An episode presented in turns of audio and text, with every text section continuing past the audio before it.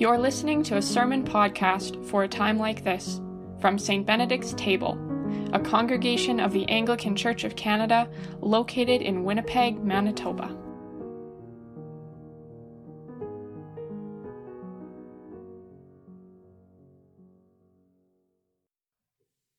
May only truth be spoken and only truth received. Amen. So once again this Sunday we journey into the strange new world that is the biblical landscape of this long cycle of stories of the patriarchs and the matriarchs of Israel drawn from the book of Genesis. Last Sunday it was the story of the testing of Abraham, the, the binding of Isaac.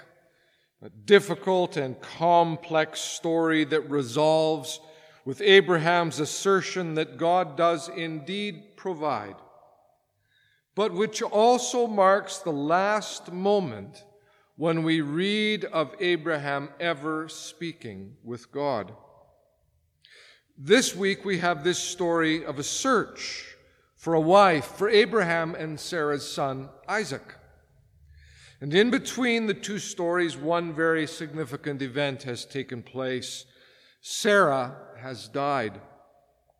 Now, you right, might recall my observation from last Sunday that in the rabbinical tradition, Sarah's death has often been connected to that story of the, the testing of Abraham, that it was grief and sorrow over her husband's willingness to do such a thing, that's what drew her life to its close. All speculation, of course. But it is notable how closely her death does follow that previous story. The whole of chapter twenty-three is given over to Abraham's quest to purchase a burial place in which to lay Sarah's body, which speaks to the dearness of his loss, but also perhaps to Abraham's need to somehow make up for having caused Sarah such grief. Again, speculative, but don't be afraid to explore the very human textures and emotions that hover all around these ancient stories. With Sarah buried and Abraham old, well advanced in years, as the opening verse of chapter twenty-four puts it, the old man's attention turns to the matter of finding a wife for Isaac. The full story fills all sixty-seven verses of this chapter, and while the excerpts that we read do a pretty good job at getting the heart of the story before us, a little bit more background is probably useful. Abraham sends his most trusted servant on this quest. And it's a journey that takes that servant far from where Abraham and the family have settled. And why? Abraham said to his servant, "I will make you swear by the Lord, the God of heaven and earth, that you will not get a wife for my son from the daughters of the Canaanites, among whom I live, but will go to my country, to my kindred, and to get a wife for my son Isaac."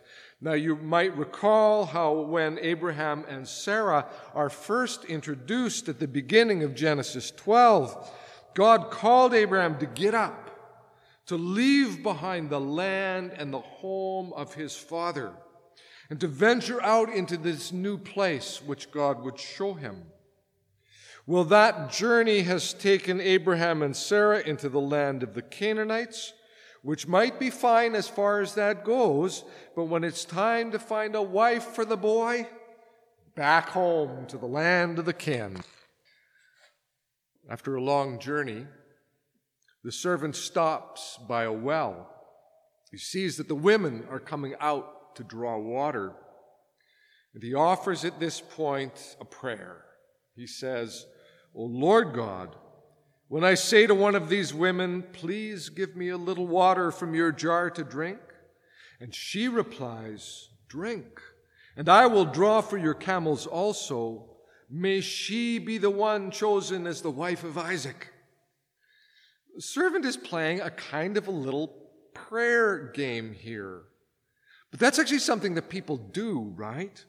Lord, if you want me to do such and such, then give me a sign by doing such and such, and I'll know what to do.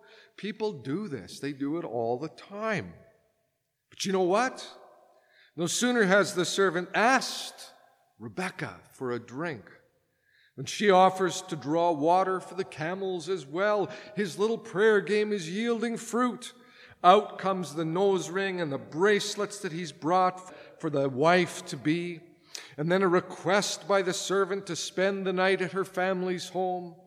The servant apparently is quite convinced that he has succeeded already at his quest. Well, at this point, Rebekah dashes home to tell the news of this strange meeting, which prompts her brother Laban to head straight back to that well to see what he could sort out. Here's how that piece of the text goes. As soon as Laban had seen the nose ring, the bracelets on his sister's arms, when he heard the words of his sister Rebekah, "Thus the man spoke to me," he went to the man, and there he was, standing by the camels at the spring. And Laban said, "Come in, O blessed of the Lord. Why do you stand outside when I have prepared the house and a place for the camels?" Now, here Walter Brueggemann suggests we're getting just a little bit of a picture of Laban, a character who will figure in a major way in some of the later stories, a character with a very particular personality, kind of like a used car salesman. On the one hand, Brueggemann notes, it is surely important that Laban speaks the name of Abraham's God. He had said, "Come in, O blessed of the Lord." But, on the other hand, Brueggemann continues, the narrative is tongue-in-cheek. Laban has just seen the rings, the bracelets, and camels. He may not be a true believer, but he is no fool either. So back to Rebekah's home they go, where Laban arranges that proper hospitality be offered. The servant retells the whole story of the meeting at the well, which is basically the heart of what we read. "So tell me," the servant essentially asks, "will you agree to this arrangement?" Then Laban and Bethuel, Rebekah's father, answered, "The thing comes from the Lord. We cannot speak to you anything bad or good," which might actually be more clearly translated, "This is the Lord's doing. We have nothing to say about it." It is the view of Amanda Benckhausen that these words of Laban and Bethuel in response to the story of Abraham's servant capture the major preoccupation of this story, attending to the leading and activity of God. This is the Lord's doing. We have nothing to say about it. It isn't received in lightning epiphanies. There are no angelic messengers or direct words from God after the manner that Abraham receives and that Jacob, Isaac's son, will later receive. No. To cite Brueggemann, more a presentation of how it is to live in an ethos in which life is accepted and perceived as a gift from Yahweh's hand, from God's hand. Well, thankfully, Laban and Bethuel still do turn to Rebekah and ask her opinion. "Will you go with this man?" Yes, it does amount to an arranged marriage, part of that world. But Rebekah is not entirely without agency. She does here have a choice of whether to go or not. And in fact, as these stories proceed, we will discover that Rebekah is very much her own person, holding her own opinions and making at least a few rather sly decisions. Will you go with this man? And she said, I will. And then it's off to the land where Isaac has settled in the Negev. Let me read to you again the closing section of this episode. Isaac went out in the evening to walk in the field. Looking up, he saw camels coming. Rebekah looked up, and when she saw Isaac, she slipped quickly from the camel. She said to the servant, Who is the man over there walking in the field to meet us? And the servant said, It is my master, Isaac. So Rebekah took her veil and covered herself. And the servant told Isaac all the things that he had done. And Isaac brought Rebekah into his mother Sarah's tent. And he took Rebekah, and she became his wife. And he loved her. So Isaac was comforted after his mother's death. Isaac loved her, the text said, and I certainly hope that for her sake Rebekah loved him back. Isaac loved her, and in loving Rebekah he was comforted after his mother's death. It is both an ending and a new beginning. Still, as Amanda Benckhausen notes, there are certainly other things that may capture our attention in, in this story, things that may make us uncomfortable. For instance, the uncritical acceptance of a patriarchal culture leads Abraham's servant and Bethuel and Laban to negotiate for Rebekah like she was a piece of property. Such ancient cultural practices may make it hard to appreciate this story today. So why do we keep reading stories like this one, with nose rings and golden bracelets and the men sitting around with their plates of food deciding on the future of this young woman? From Benkhausen again, it is right and good that we should be uncomfortable with these practices because this is not what this story is affirming or celebrating. Instead, the focus of this story is on what the Lord is doing and the attentiveness of those in the story to how God is at work.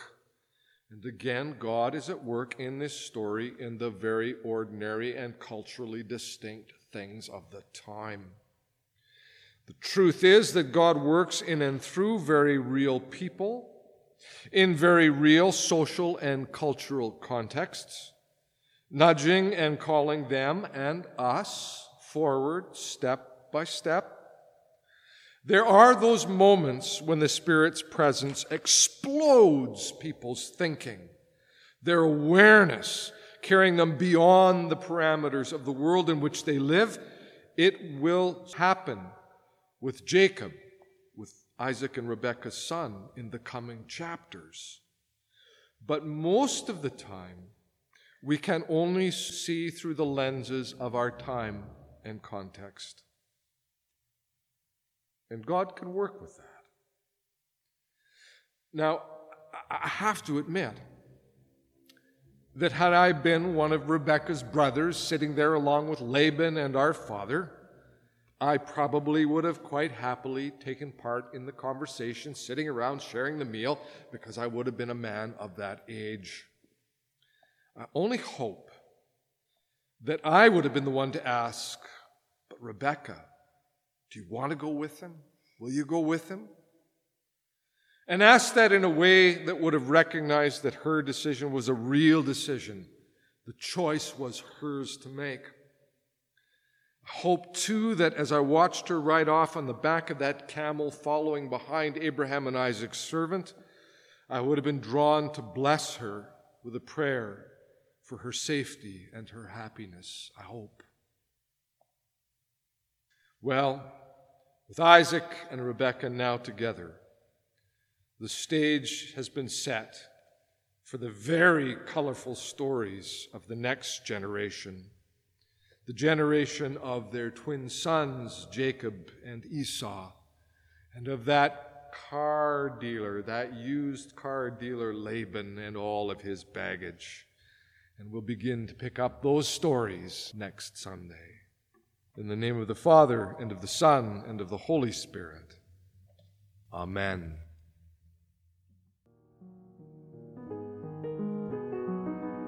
This has been a sermon podcast from Saint Benedict's Table.